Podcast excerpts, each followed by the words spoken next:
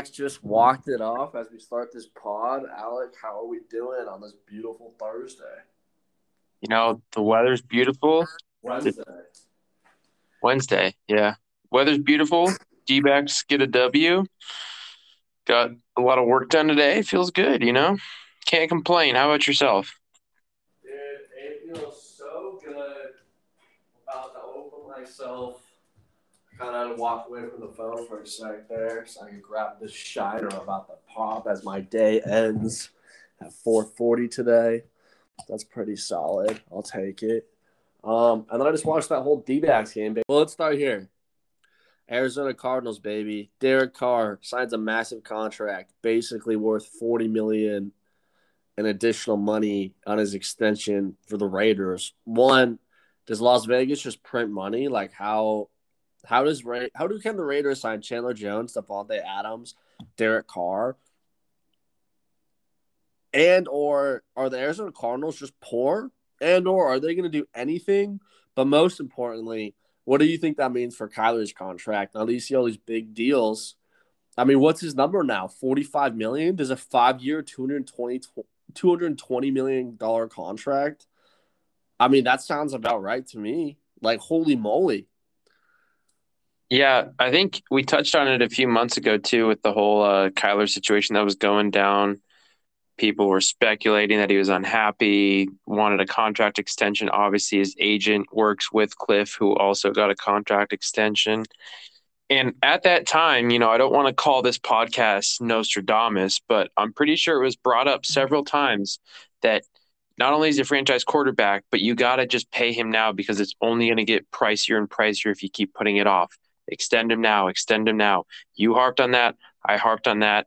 And apparently, you know, management wasn't listening because every couple of weeks now there's new quarterback contracts. And guess what, Cuse? It's pricier and pricier and pricier.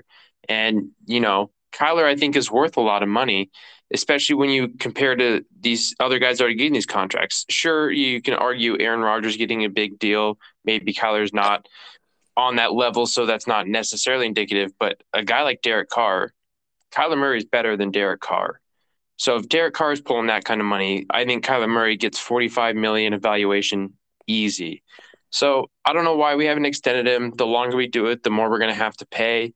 And clearly we don't like shelling out money and paying that much. So I don't know what's going on behind the scenes. We don't have that kind of info, that kind of access. But yeah, man, I think this is just indicative of where the market is going for quarterbacks, and Kyler Murray is going to be in the top of that list of pricey quarterbacks. Yeah, yeah, I'm just gonna, you know, obviously this is something that we've been harping on, but just the fact that we've been proven right so quickly, honestly, has me kind of concerned. I mean, you see Steve Keim out there chilling at the Blake Shelton concert, like that's tight. I like that, but we work hard, and then we play hard. You know what I mean? Like I don't know what he's doing out there. He had some funny dance moves. I hope he Ubered home safely. But most importantly, what the heck are you doing? Kyler Murray's contract extension has legitimately gone up by like a hundred million dollars in three months. Legitimately, like three months ago, we were talking about like, oh, should Kyler Murray be making like thirty million dollars? You know, like is like 25, 30 million dollars the right range. Not only has Steve Keim done nothing, not only does Kyler Murray want the contract extension, now the contract extension is literally gone up by a hundred million dollars in potential value, if not more. We'll see what other quarterbacks decide to sign like a massive deal. Derek Carr is not even remotely as good as Kyler Murray. Um, simply because who's trading Derek Carr for Kyler Murray straight up? I don't think anybody, unless you're like the biggest Kyler hater of all time, cap hit is going to be even more in the future. So I don't know. I don't know what's going on there, bro. And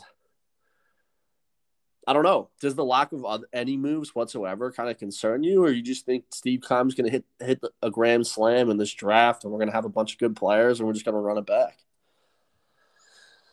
Yeah, we got to see what the draft holds. I think Keim's biggest knock has been his drafting, although I would say that he has gotten better in that department. Um, I like some of the recent draft classes. So I'm not as worried about, oh, Keim's not going to be able to draft anybody. But yeah, it's concerning that we're not getting other things done and other things in place because it's not like you're going to get anything from this draft that's going to solidify that. You're not going to get someone to replace Kyler. You're not going to be able to get, you know, some of these other holes that have been left that you're just going to need to sign free agents or sign the guys you already have that are waiting for extension. So, you know, I'm I'm not off the Keim train. I think he does some phenomenal free agent signings and some phenomenal trades, and he's getting better with his drafting. But yeah, the fact that nothing's been done, I can't say I'm thrilled with it. And it's like you said, you know, we we won't know the exact value until it's eventually signed, but this potential value of Kyler Murray is just going up and up and up, and that price tag is going to come due at some point in time. Otherwise, you're going to have to let him walk if you're not willing to pay that. And I don't think well, anybody you wants You that. have to sign him to yeah, exactly. No, yeah, so nobody it's wants just about that. the cap hit at the end of the day. Quick Arizona Coyotes, baby. Two big acquisitions at the trade deadline where we took on some cap, flipped some picks, turned into uh, college stars Jack McBain and Nathan Smith. Both debuted last night versus the Devils. Coyotes are currently obviously not very good, but also horrendously being dragged by injuries at the moment with only about nine games left in the season, about four games left in Gila River Arena. Thank goodness. Um, one, what is the, and then also on top of that, these are the ninth and tenth NHL debuts for the debuts for the Yotes this year. A lot of prospect depth. How do you feel about the Arizona Coyotes at this moment? Also, clearly have the number one overall pick or the best odds to get that in their hand at the moment, which is a positive. Obviously, draft lottery, but if you have the worst record, you are have a guarantee of having a top three pick at worst. So, with all that, how do you feel about the Coyotes at the moment? Bill Armstrong, kind of two prospects that are his finally not only in the organization but on NHL ice. Yeah, I think the uh, the acquisitions were great. You pointed that out, I think, to Ben and I the other day. And the getting younger and younger talent is always a good thing when your plan is to rebuild from the ground up like that. I am happy that we're back in that top spot to hopefully get the number one overall pick. You know, there was that brief moment when we went on a five game win streak where it's like maybe we're playing ourselves out of it. So I'm glad we're back there. But, you know, I will say it's not necessarily the way you wanted to get there with guys going down just left and right, Keller breaking his femur out for at least six months. Like that's not the way you want to get the last place draft. You want to have the, all those guys healthy and building up the team heading into that. So, you know, in the right spot, maybe not in the best way. Hopefully the season can't just end fast enough and get all our guys healthy off the ice and ready looking forward to next year. Um, the other thing that I'm interested to hear your thoughts on, in addition to the the new acquisitions, is uh, you know you mentioned we're playing a few games left in what is it Gila River Arena now out in Glendale, and then we're done. Yep. Um, but now there's some issues being raised about the new stadium in Tempe, so I want to get your thoughts on that as well. Oh man, well, th- we don't have long enough for this podcast, but let me just say that the FAA and the city of Phoenix both have raised concerns related to Sky Harbor travel based on where the Coyotes want to put their stadium, which doesn't really make that much sense, to be honest. Even if it's like totally, you know, like totally on the up and up, I would simply say that ASU football stadium's not that far away. That stadium's as tall as you know anything that would be built in the area. I look at the city of Phoenix and be like, have you totally mismanaged the Arizona sports situation where you could have had four major sports teams, maybe even five with the Phoenix Rising. You know, I didn't even think about that until right now. Stadiums directly in downtown, like almost every other major city who well, I mean, talk about driving in funds. I know they're trying to hit on Tempe. Tempe, if Tempe listens to the city of Phoenix or FAA or doesn't work around that, they would just be they would it wouldn't even make sense. Like just economic growth wise for the city of Tempe, like you it would just be like I don't know what you're doing. And so, but off of that, because I don't want to harp on that, but just that totally took me off guard. Because one thing in economics, especially for government, like state governments, you need more money. How do you get more money? You need infrastructure, which is why like Sky Harbor so important. But so are like all these sports teams and like driving people home. So, but yeah, you know, that, that's uh that's funny because how many other sports podcasts in the world do you get to hear about eminent domain? That's what separates us from the others. You know, think of all the uh, some of the other major hubs and big cities that have successful sports franchises and just bring in a lot of you know local crowd and out of towners. And it's, you know, I can think of Nashville as a perfect example. They only have two major stadiums there, but they have it built and centered around that downtown area where all the restaurants and bars are located. And it's just, it's popping off on the weekends. Totally. Well, and you, yeah. And so, but off that, Jack McBain, Nathan Smith debuts.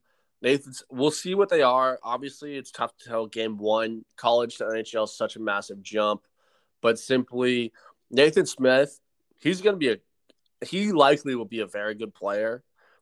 Bill Armstrong, what he traded to get both him and Jack McBain, he actually gave up to more, get more for Smith. And Smith plays with an edge, man. He is a six foot, like 180 center, and he is feisty. And Jack McBain, they think Jack McBain's going to be Lawson Crouse, which Lawson Crouse had 20 goals this year, and he was on pace to have like 25. And if you're a third line center or you know like a tough physical center is giving you 25 goals that's a really good player.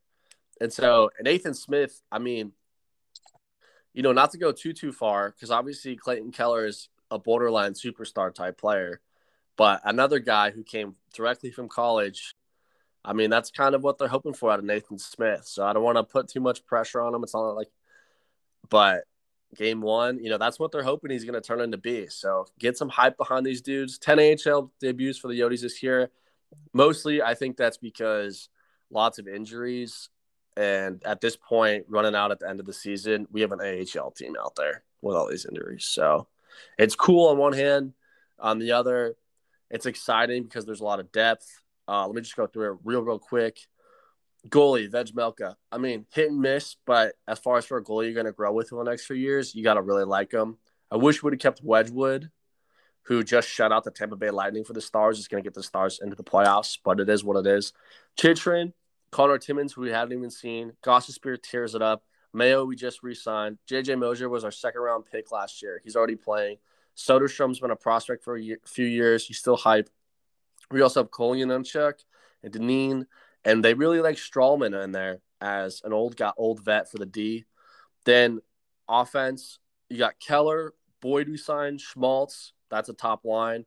Maccelli's come on strong. Crouse, like I said, Hayton, he's been doing all right. Maybe he can develop into like a second, third line center, give you something there. Maybe even turn him into a winger. I'm not sure. Ritchie's a monster. You re-sign O'Brien. You still got Ladd, Christian Fischer. That's a solid fourth line right there. TBD, McBain, Smith, Jan Jeník, who knows what he turns into. You still got Guenther, in who's just tearing it up for the Oil Kings. I don't know what they're gonna do with him yet. Maybe he can earn a spot though.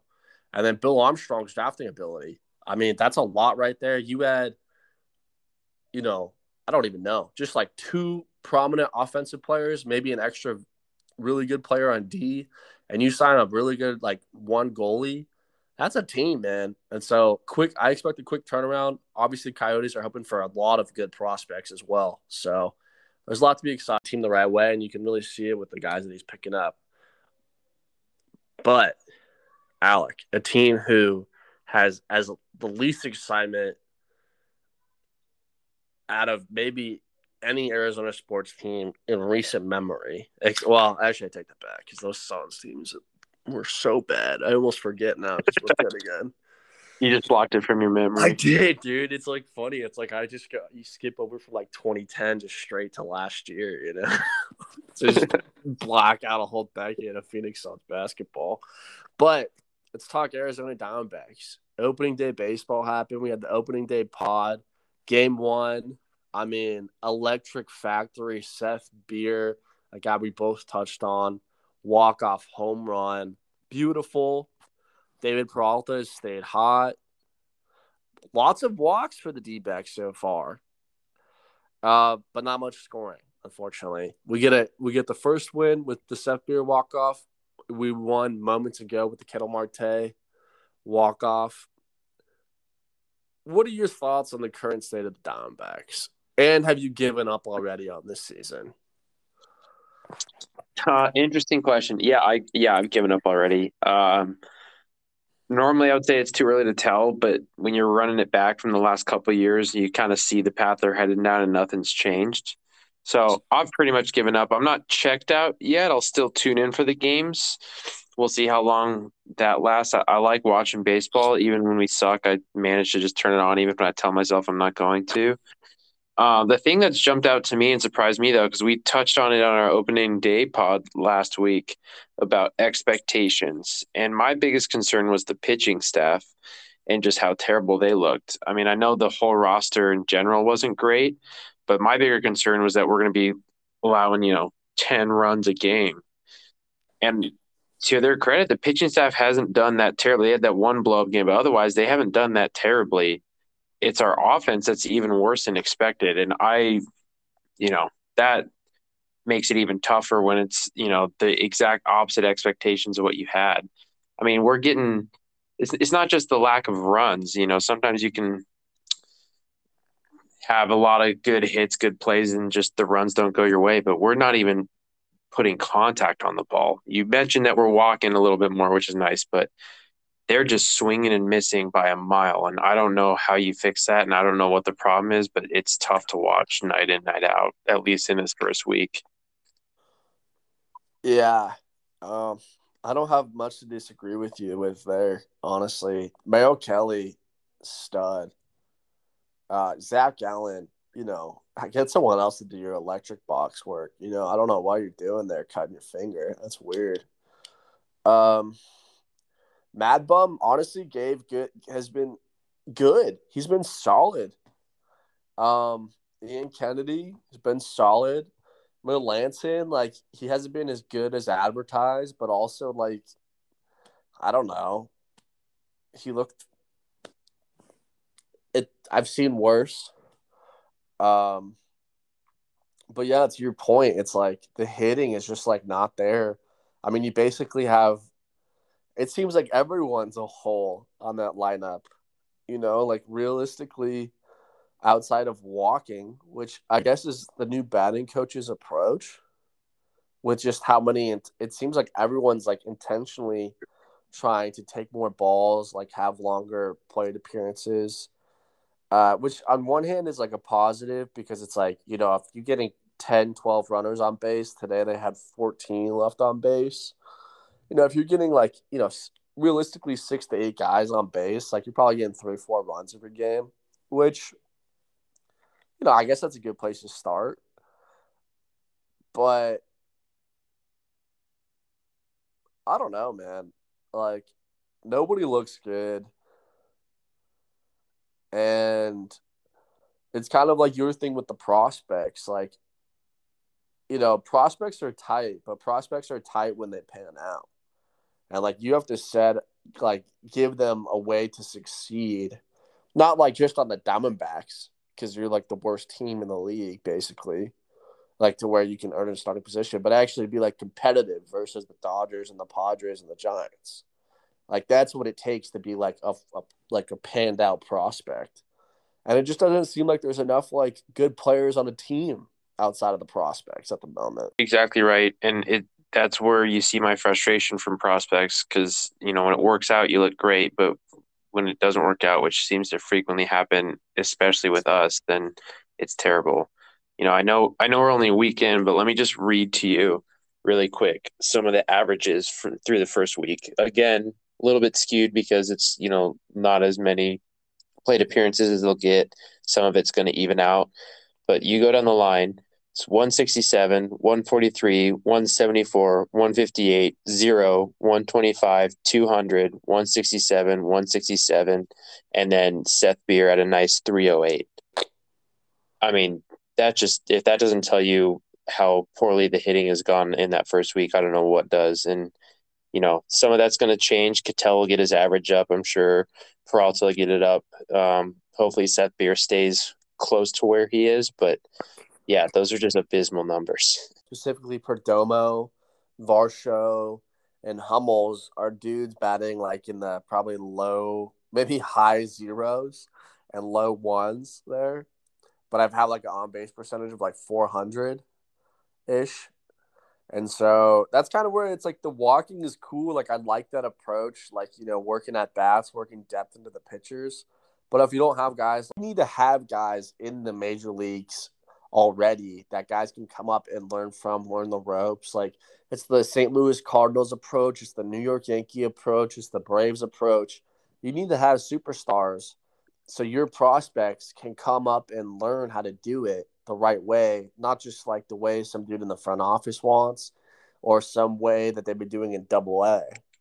And that to me is like I, I guess like one example is like the D backs are bottom five in payroll right now. What if they were just like 14th. You know, what if they just had like an average payroll? You know, like the D- Arizona Phoenix market is the you know a large market. It's a top 10 MLB market. Like why is it being run like a bottom 5 market?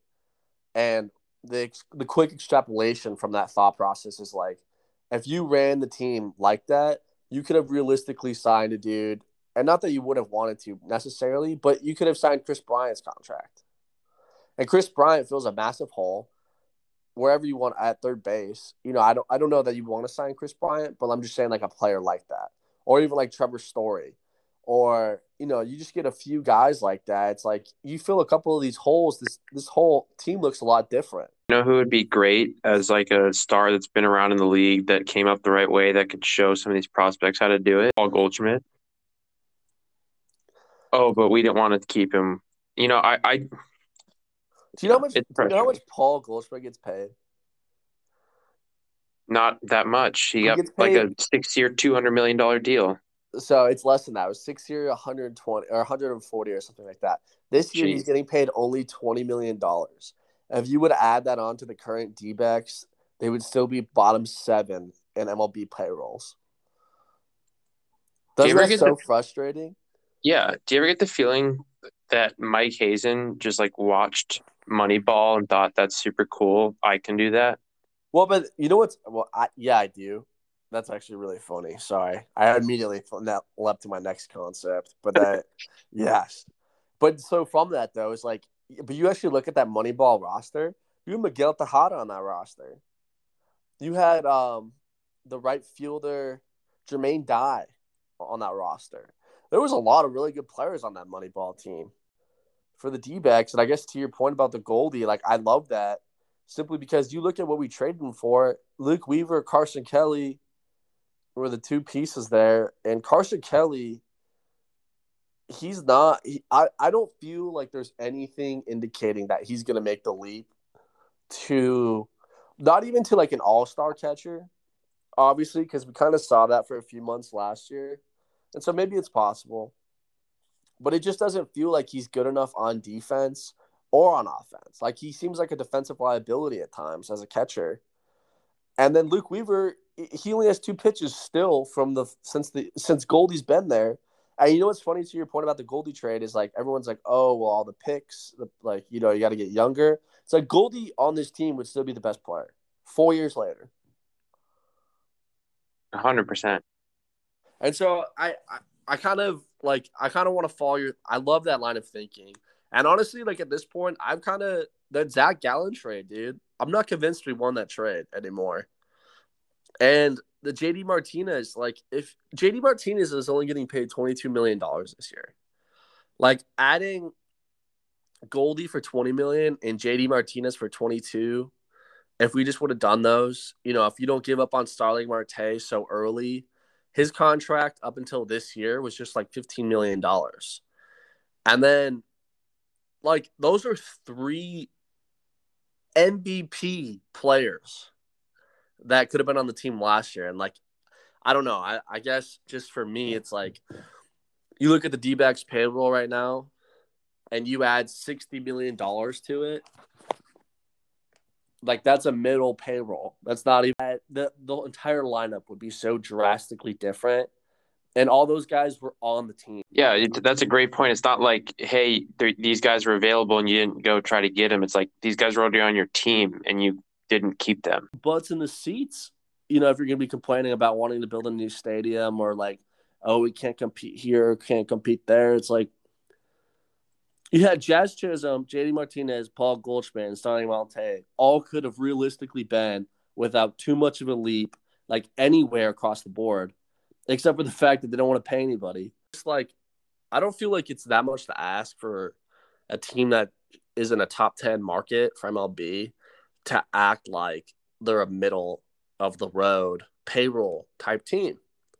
And if they did that, the team would look so much different.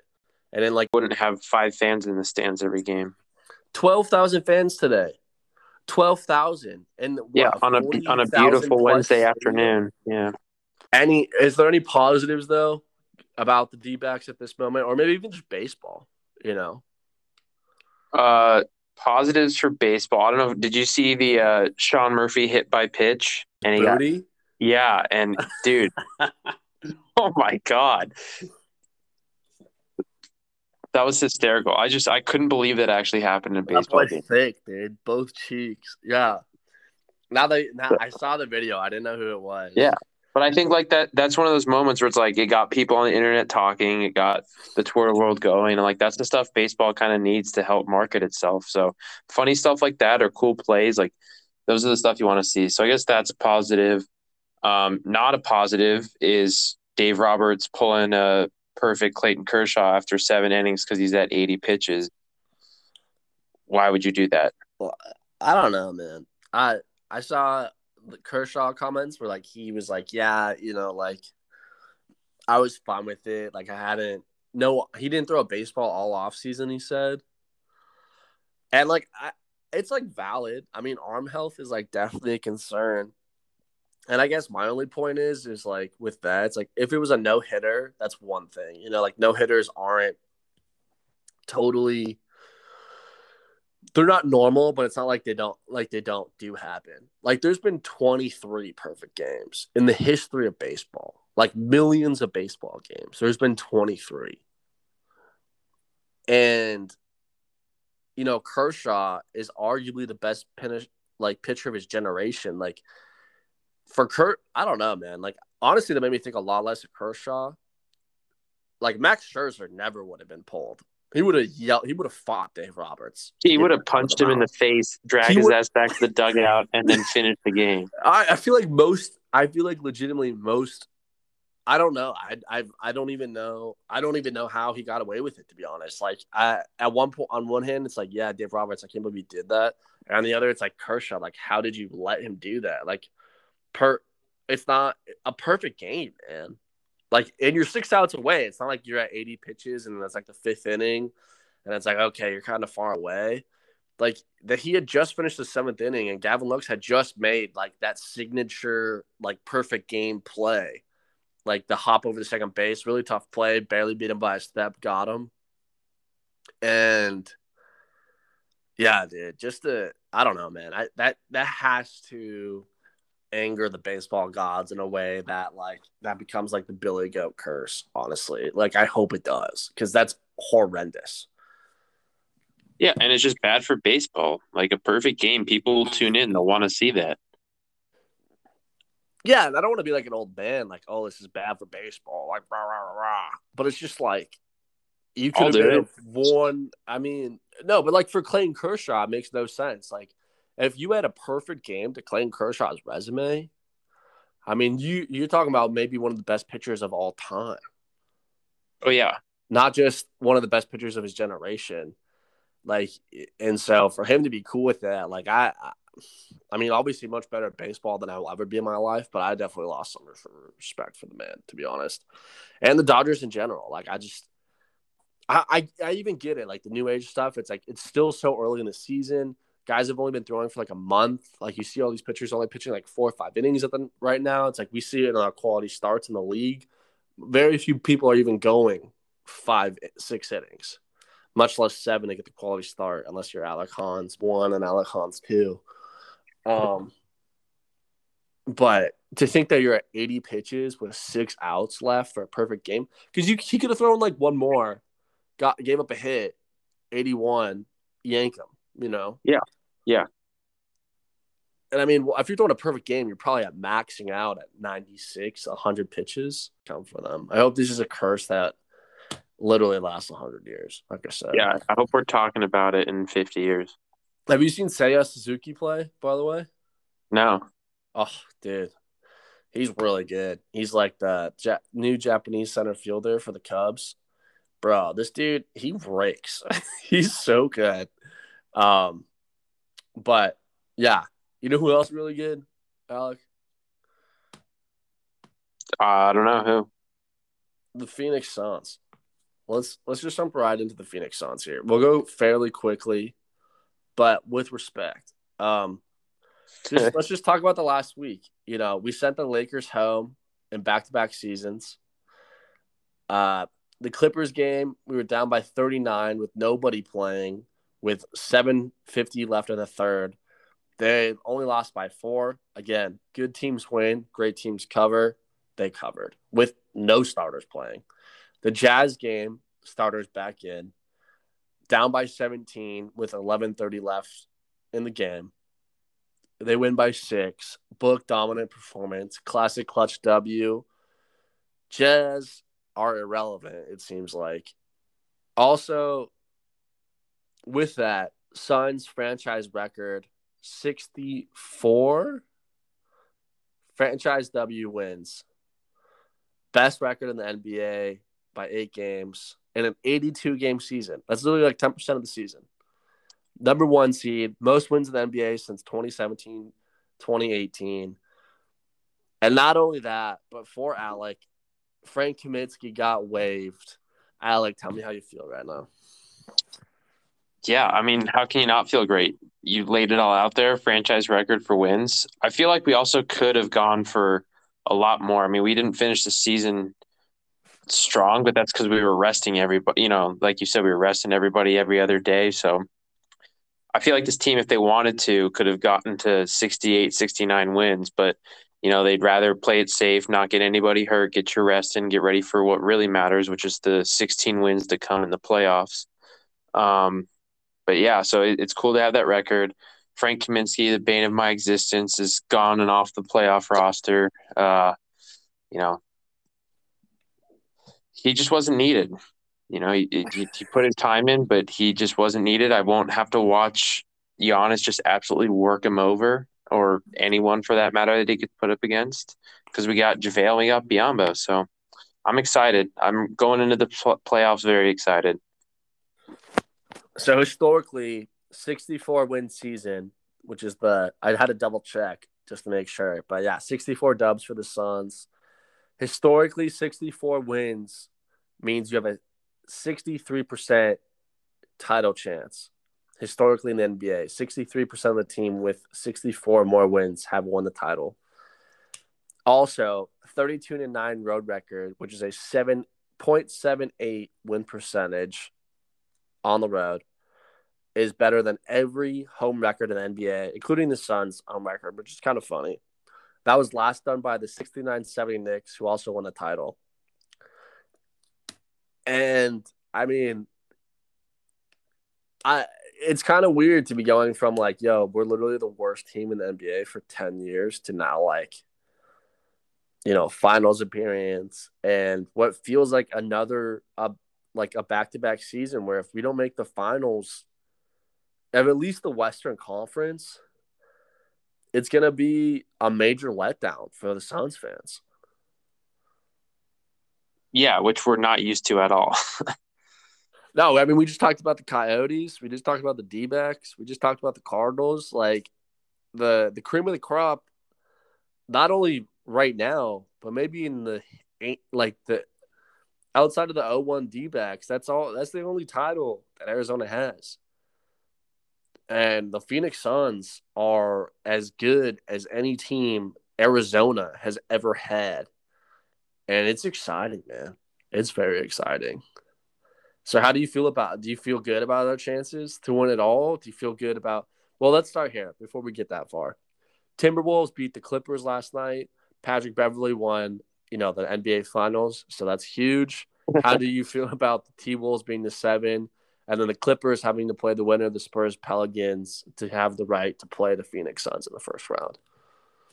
I think that actually worked out well for us. Um, I don't think we would have had a problem with the T Wolves at all if we ended up having to play them. But I think you might have mentioned this too. I don't want Pat Bev anywhere near Chris Paul or any of our guys in the first round of a playoff series that they are probably not going to win because that's just asking for someone to get hurt because he's a dirty piece of shit player. Um, so yeah, I'm glad we're avoiding the T Wolves not because of the team, but because of Pat Bev. And then yeah, having to play the Clippers slash the Spurs or the Pelicans, I think we match up well against all three of those teams. So I think it's a favorable draw for us. Obviously, it's playoffs. You still got to take care of business, but I think at this point, any one of those teams would be fine. Yeah, I mean, I have to say, Clippers in the first round is probably, it's like, I don't know. I, I don't know how I feel. I feel like the Clippers are going to win, beat the Spurs or the Pelicans. Um, I feel like the Spurs would be the easiest matchup. I feel like the Pelicans just simply because they have Willie Green, our former assistant coach, that might be kind of like he would know what we're running and would just have to be like, "Yo, we are the better players. Like we're gonna win this game." So, which I guess is what it comes down to the playoffs anyway. At the end of the day, and obviously the Clippers, like you know, Paul George had probably the worst game I've ever seen Paul George play outside of when he's guarded by Mikal Bridges, obviously. Um, but yeah, I mean, I think it. I don't know. I think the Clippers were the toughest of the four. To be honest, I think on one hand, it's kind of like better to get them early versus like there. There's been some rumors of Kawhi having an outside shot of being able to return in the second round. I don't know. I mean, so, but the Clippers are just a tough team for the Suns. They just match up weird. So I'm not really jacked about getting them in the first round, in all honesty. I do think that the Suns would take care of business in six, but I, I think there were easier matchups. To your point, though, like I brought up last pod, Pat Bev is the bane of Arizona sports existence at the moment. He's just, you know, realistically, Chris Paul would have a torn MCL in the first round of the series when we played Pat Bev. That just, like, he would dive right into the knee because he's a tool like that. And I honestly – you could even see it last night against the Clippers. He's just like a dirty player, like straight up, and like in a way that's not even like tough or physical, but just I'm surprised more people don't punch Pat Bev in the face, like legitimately, because there's careers on the line with with some of the stuff that he does. Yeah, I don't know how he gets away with it for as long as he has, because he's just a dirty player that, yeah, his goal out there is to injure somebody if his team isn't doing well or it's not going his way. Uh, to your point, go for it. Go for it. I was going to say to your point about the Clippers, it is funny because like whenever we play the Clippers, Marcus Morris ends up being like MJ or Kobe and just plays the best game of his life every single time. Oh, and Reggie I, Jackson. And Reggie Jackson too. But I still, Michael I still Jordan like versus the Suns. I still like our odds um, against them. I think obviously, yeah, the Spurs or the Pelicans are probably an easier matchup, but I think any one of those teams, any one of those three teams, the series is going to go no more than five or six games. That's true. I mean, and especially when you're led by Coach Monty Williams, racks up his second coaches coach of the year award. I mean, clearly, I I, th- I saw this was funny. Is like, why would there be a coach of the year award and then a coaches coach of the year award. And someone was like, well, clearly the coaches know that the NBA media knows absolutely nothing. And I was like, well, one, that does absolutely make sense. And two is true. So, Monty Williams, coach of the year. How do we feel? about that. Yeah, it's his, his second in a row, um, which I'm sure means that he's not going to get the uh, media's Coach of the Year award. Um, I'm sure that Devin Booker will not get the MVP, and I guarantee it that uh, Rudy Gobert or somebody else will win Defensive Player of the Year over Mikal Bridges, because that's just the way the world works. Well, and you know, quick points on the D Book MVP talk: 87th in touches per game, first in points per touch. Uh, you look at Kobe's 09 season, very similar to 22 Booker. Mikal Bridges, 331 games out of 331 games he's played in the NBA. Wild. Leads the NBA in minutes, defensive miles traveled, and is second in the NBA in plus minus and clutch mi- plus minus percent. I mean, our three darlings for awards at the moment. Um, but on on the same side, like, do you think Suns fans are getting kind of spoiled? You know, because you know D Book being an MVP talks. I mean, that wasn't happening even at the All Star break, and now it's like everyone's like, honestly, the fact that that's not even going to happen is kind of absurd, especially when the main competition is you know Jokic, who's like a seventh seed guy. Yeah, I mean, I think, I think we might have talked about it, but I think the whole last couple weeks, the ESPN first take circus show of, oh, how have you not been talking about D book, D book for MVP, blah blah blah. It's a it's a game of saving face. They intentionally didn't talk or this guy for the entire year, despite the fact that the Suns have been the number one team in the NBA since probably what November, mid November. They had a rough start, and then since then they've been far and above the number one seed. So, you know, the guys in charge that are controlling who gets talked about and when are suddenly now, oh, shit, this team is actually going to be the number one team. Uh, let's save face and be like, oh, Booker for MVP, Booker for MVP, after knowing that we have just heard his campaign the entire year and he has no shot about it. But at least we can point back and say, see, we told you he should have been the MVP. So I think it's all just talking through their ass, and I don't buy any of it it's nice that he's actually getting some recognition now, but it's just one of those too little, too late. I don't think he's even going to finish in the top three for MVP voting. Yeah, I'm kind of split. Honestly, as time has gone on, I I really don't like. I don't know if book. I just like I guess for me, like it's a two double edged sword because on one hand, it's like give the boys all the motivation that I want for them. And on the other, it's just kind of like, it's just kind of weird.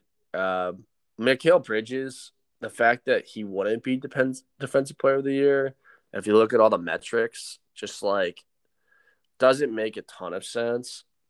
And my only point with the MVP award would be Giannis was a th- is a three seed.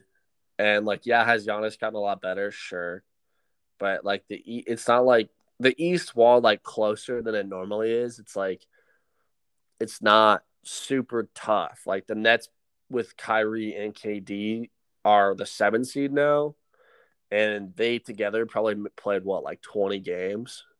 So they didn't even like they just kind of like derped through half this like half more than half the season, and they're still in the playoffs. And then on the flip side, like Denver's a six seed, and like yeah, while Jokic is like very, the entire offense runs through Jokic. It's just like what I pointed out is like Booker is clearly the best player on the best team, and not only is he like so good at that, he's so efficient at scoring. He's be- like he's more efficient than every single player that you would name that you would think is better than Devin Booker which at this point I'm not even sure how many there would be. And so, and Phoenix dominated the league. They didn't just like, you know, it's not like, oh, Phoenix is up by like two games. They, the Memphis Grizzlies to the Minnesota, the team that they're about to play, the two to the seven seed, their records. I think we might have, I might have said this on a previous pod are as close as Phoenix's is to Memphis, who is the first team and the second team in the NBA. And so it's just like I don't feel like that's getting enough appreciation. I, I will say like I feel like the Suns fans need to enjoy more like the fact that they're just like in talks and it's like, you know, we're really only in year two of this. And so it is really cool, obviously, like take advantage of the moment. Like, let's run it back. Like, let's get back to the finals. The team's deeper. Like, I feel good about this. I, I mean, I feel a lot better about the Suns this year than I did last year. You know, you got to think for a lot of the development of Booker, Cam Johnson, Mikal Bridges, DeAndre, and it's like you go through a finals run, like you got better. You didn't get, you're not staying the same, especially when you're like 22 years old, 23, 24, Books 25. Um, but so I guess I have like a it's like really cool, but also at the same time, it's like kind of silly to your point. It's like the media narrative. You not giving the boys enough credit is like not my problem. And so let's do a quick pick 'em. All right. yeah. Say, just... Let me let me just say one quick thing. Okay. Uh, my only concern going into this is it's not a new thing. We've been dealing with it all season, but it can come more into play against tougher teams in like close series. Sure. If the whistle keeps going against us the way it does, it's going to be a problem. The okay. free throw disparity between us and every other team we play seemingly every night is getting really old. And it's excusable when it's the regular season and you're up by 10 games against the next closest opponent. But in the playoffs, when it's a best of seven, first to four wins, and the other team shooting 40 free throws and you're shooting 15, like that, that's a problem. And I'm just hoping that it doesn't go that route, but history tells us otherwise. And I just hope we don't run into Scott Foster because he's one of the few people that I fear could derail this season. Well, that seems like a fairly big issue. You know, but we've I mean, the, the only reason I say it's not as big of an issue is because we've dealt with it all season, so it's not new to us. We have managed to win as many games as we have, even without taking all those free throws and the other team getting them. It's just you don't want that to, to be a trend that continues, and hopefully they correct that for the playoffs.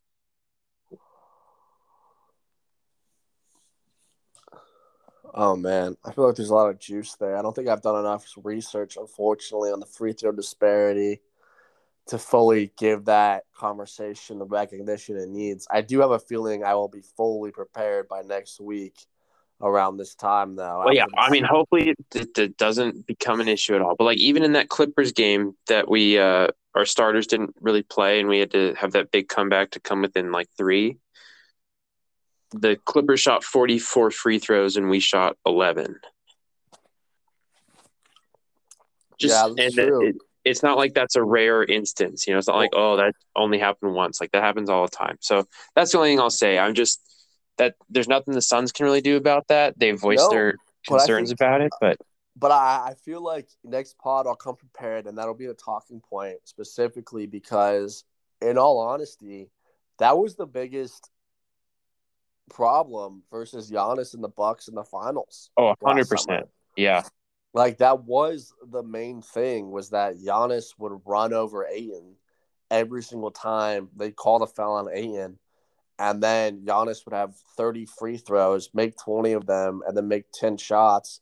And everyone was like, oh my God, Giannis had 50 points. Like, this is crazy. Like, what a great game. And I would honestly like text you, like, did you watch that game? Like, how did Giannis, how was Giannis not fouled out by like the half? Yeah, or how does a guy score 50 points on 10 field goals? A hundred percent. And so I think that is an excellent point. Do you feel like the Suns haven't done enough to address that? Or do you feel like maybe even Booker and Chris Paul's antics towards the refs at times can like, you know, cause the refs to be less favorable? And or do you just feel like that's like a function of the way the Suns play, where they like get their mid range shots? They don't necessarily like drive hard to the hoop all the time in the way that like a slasher would, like Booker and Chris Paul tend to like get to their spots.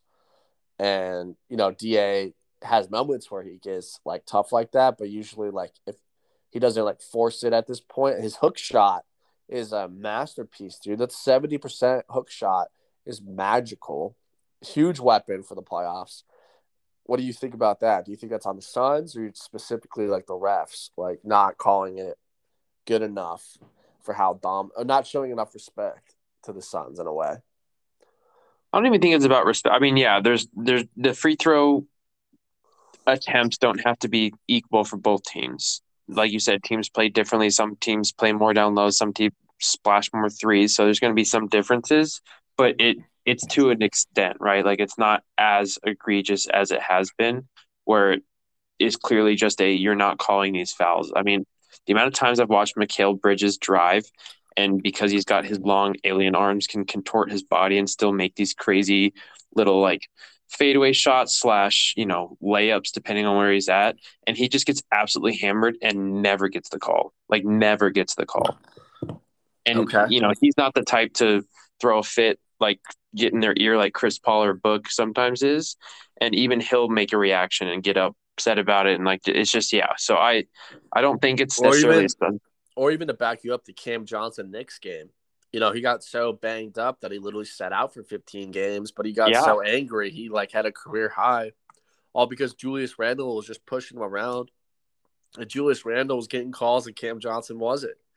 You know, just as an egregious like example, but definitely like you know seems like the norm. And to your point, it's like it's not necessarily that Giannis was getting 20 free throws. It was that Jrue Holiday, Khris Middleton were also like getting 12 each. And Booker would have like 10, and Chris Paul would have like eight, and Ayton would have four. And he's just like, bro, what the heck? Yeah. So, and, I mean, yeah, I don't want to make a big thing of it. It was just that was something I've been worried about for the last couple weeks. Um, and so I hopefully it's not an issue in the playoffs. And even if it does become an issue, hopefully with the way our team has been built and the way they've played all season, that they can overcome that anyway and still find a way to win. So I'm excited. And yeah, let's do the pick. Well, just real quick, do you feel like maybe the book narrative, book narrative as an MVP candidate helps like the respect that he's going to get from the refs as far as like foul calls or anything like that, or even like Mikal Bridges no. being like DPOY consideration. No. He's going to get no. You just don't think it helps the songs at all. Book is the least respected superstar in the league. Facts. He gets no foul calls. Your favorite and... player's favorite player, Devin Booker. Yeah. Isn't that so crazy how much love he's getting from everybody but the media and the refs and the NBA as a whole? But all the players are like, yeah, I love him. So getting recognition from people that know what they're talking about, weird. yeah, it's very weird. All right, so let's just assume the Clippers win. Phoenix Clippers. Obviously, I think you have the Suns in. What do you got? I got Suns in five. Okay. I don't know how I feel about this one. I think it would depend. I do think the Clippers win the playing game, so I do think it'll be the Clips. Um, I think probably Suns and six would be my safe bet uh, five if they're feeling good, and then possibly even four. You know, like Suns and four, bring it back. Like, I don't know. I just think the Clips are a tough matchup for us. Dallas, Utah. I got Utah in that series. Okay. Uh, I think the uh, I think there's still a question mark on the injury to Luka and his calf, and I think even with Luka healthy, I think the Mavs are semi fraudulent maybe I'm just biased because every time they play the Suns, we beat the shit out of them. But yeah. I think Utah's a better team. So, Luke, I don't know if I think Luka might only have at most legitimately one win versus DeAndre, and he might not have any. I don't know the exact stat, but he doesn't have two. I know that, which is crazy. Um, I think I would go. I think if Luka plays, I'm going Dallas though. I don't think. Okay. I think I don't know what's going on in Utah. I don't think they have any hope. I think Donovan Mitchell is gone. I, I think that whole I think that whole thing is over. I think Utah. I think that's honestly one reason why everyone's like trying to be careful about what, how they talk about the Suns, is because of what Utah did last year, and then where they are right now. Um, and then of not being a big market, I guess. To on top of that, um, so yeah, Utah's dead to me, dude. And I think, um, so then Golden, I, I would say Utah in six, or Dallas in six. Sorry, Utah's dead. Um, Golden State, Denver. I think Golden State breezes by. I think Denver, you know, Jokic is great, but I just don't think they have a lot outside of that. Okay. See, I'm gonna go Denver. Uh, I don't think um, I don't think Golden State's any good right now, and Steph Curry, you know, if he plays, obviously there's always the X factor of him and Klay like just draining threes like old days Splash Bros. Um, Jordan, I just um, I think kind of Jokic showed last year he could win a series by himself, and I think Golden State is probably the series that he could do that in. So, wow. yeah, I think Jokic I, is a stud. I just don't think he's like better than, you know, I think just the way they play is weird. Um, so. I, I hope you're right though, because I think Golden State actually kind of gives us some troubles in our matchup. So if if Denver could take them out, I think that helps us out in the long term. Sure. Well, and to that point, like I think if we were to meet Golden State in the finals, Steph Curry realistically is healthy by then. I think that's a whole different beast for sure. Um, Memphis, Minnesota. I think Memphis breezes by. I don't think Minnesota is any good. Okay. See, I think um, I think it's gonna be a tough test for Memphis. In all honesty, not that I think that they won't win, but I think they're gonna have to deal with Pat Bev. And I think if you're Ja Morant, that is like the last thing you wanted to be doing in the first round of the playoffs. Like very similarly to how I feel the Suns feel at the moment. And so I just, yeah, I mean, I, I think Memphis wins, but I think Minnesota is going to give them some issues. Uh, Memphis is deep, though, man. And so I'm actually glad they're on the other side of the bracket from us at the moment because it'll be based on what you're saying Memphis, Golden State. And that's to be a tough game versus the Suns versus Dallas or Utah. Like, I'm, you know, I'm glad they're on that other side there. East, real quick, real quick. Miami, Cleveland. I think Miami takes that no problem. Do you think Cleveland's to win the play-in over um, the uh, Hornets or whoever the East has there? Hornets or Hawks? I th- I think they probably will. Yeah. Okay. Um, Philly, Toronto. Dude, the East is so weird. Like the two through, well, honestly, one through like six are all. I think Philly's going to take that one, but they're having their own problems right now. Who would have guessed that James Harden doesn't work out everywhere he goes? He only works out in the club, baby. yeah, but I still, I, th- I still think Philly's more talented, and I think they'll win the first round. Sure, I'm gonna go Miami as well. I'm gonna go upset Toronto because you know who do- cannot play in Toronto. My um, Tyrese Maxey, right? Is it Maxey or Thybulle? Oh yeah, because they got the the. He's not vaxxed and so uh, they're gonna have to play games without their third best player, and like Toronto, you know. I didn't even think about that. Yeah. So I mean, obviously, I think Joel Embiid can just go off too. Like I think it'll be. A, I just think it'll be a tight series, and I think Toronto has a chance. I don't know if I think they actually will win, but that's like my pick, like my hot pick. So, yeah. All right, Milwaukee, Chicago. Uh, I would love I would love Chicago to return to their midseason form and give Milwaukee a fight. Um, but Chicago's dead. They've been dead for like two months now. I think Milwaukee's just going to walk all over them. Yeah, I mean the team that's dropped from the one seed to the six seed within two months here. Um, tough. No Lonzo Ball back for him. He seems like basically, you know, he runs that whole team. It seems like. Um, I agree. Milwaukee takes that, but also could be heated though. Like I think that's definitely kind of well, no, I take it back. Um, Boston, Brooklyn.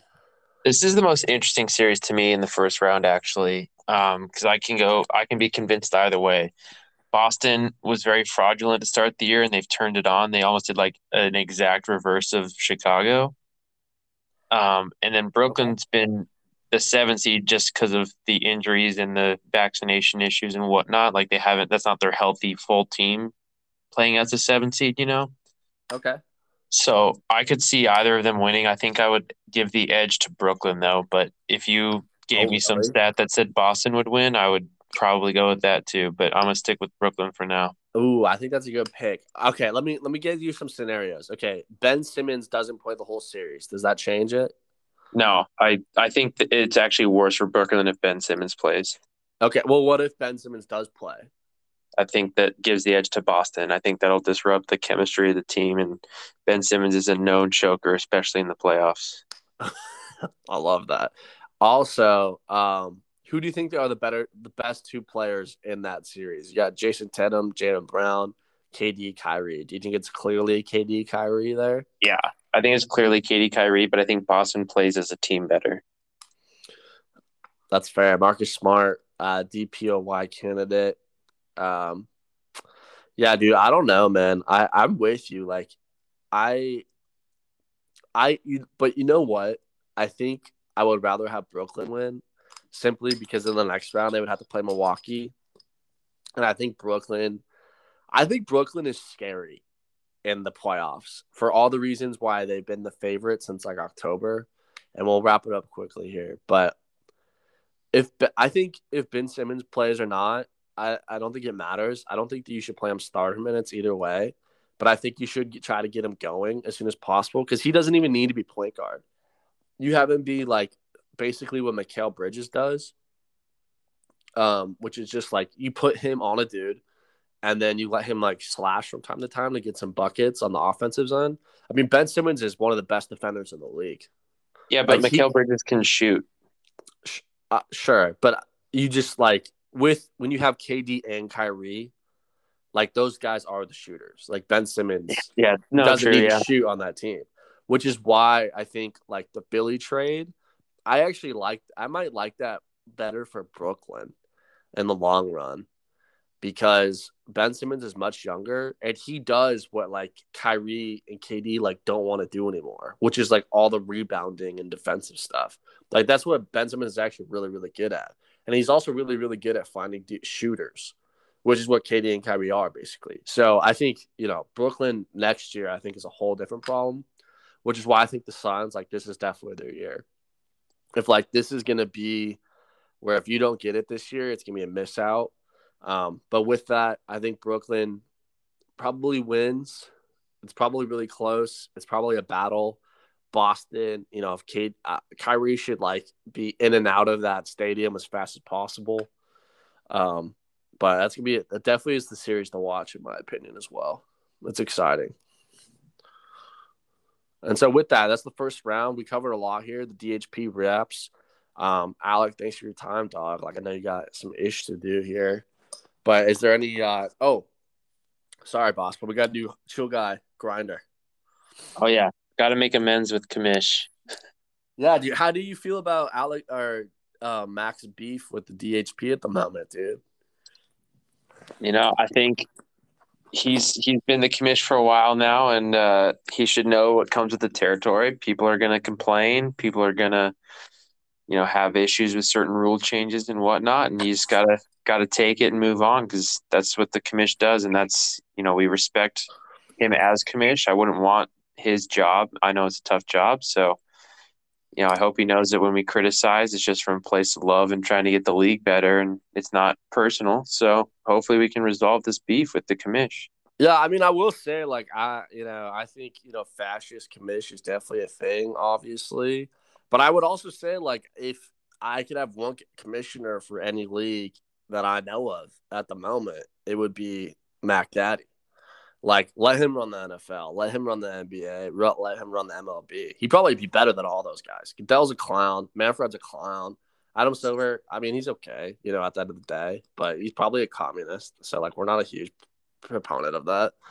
Um, but I don't know. I was kind of surprised. I thought, you know, the commission was above it all, but just, you know, showing some love to the commission, you know, we just didn't necessarily love all the ideas. So we're excited to have him on the pod soon now. And um, yeah, just wrapping it back to the chill guy grinder. Who you got? Yeah, so my grinder of the week uh, is going to be Seth Beer. So dude, dude hits a walk off bomb on National Beer Day, gets us our first win of the year, and probably the only time the entire 2022 season that the D backs will have a record that is at or above 500. So, you know, shouts out to the grinder Seth Beer. He's been talked about for a while now, coming up through the system, and he's showing out and actually playing well through his first big league week as a rookie. So, grinder of the week. I mean, he could be the best player on the team. Besides yeah. Marte, obviously. Um, yeah, I would say my chill guy um, of the week. Obviously, shout out to Jordan Bruner for his excellent pick last week. Um, my chill guy of the week this week is uh, Steven Kwan. Uh, shout out to the commission for picking this guy up. Cleveland Guardians, dude. This guy is 10 for 15 as a rookie. And he is absolutely tearing it up for the Cleveland Guardians right now, which what a terrible name, obviously. Um, and he also has like legitimately 10 walks. And I, I think his hit streak broke today or whatever, but he's been dominating. Also, Seiya Suzuki for the Cubs.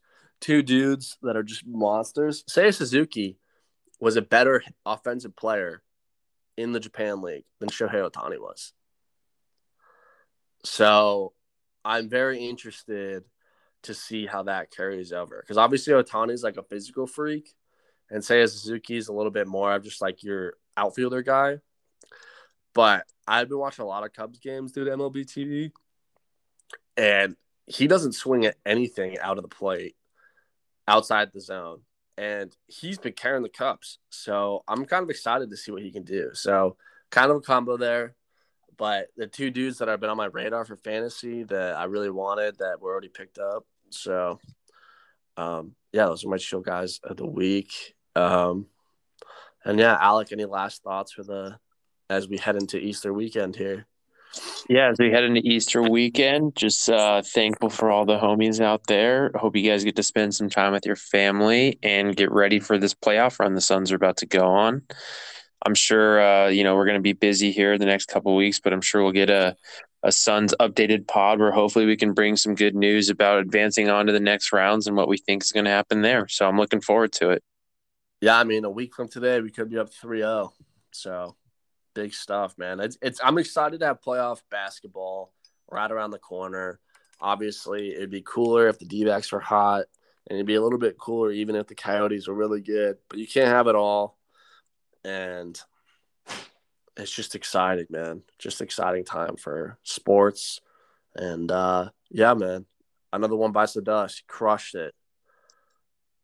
Yeah, that was fun. Uh, bummer we couldn't get Santi on. Uh, hope hope he's feeling better with that little back spasm he's got going on. Uh, and we'll get him on here in a little bit so that he can brag about his wonderful March Madness bracket that was as close to perfect as I think he could be. True, true.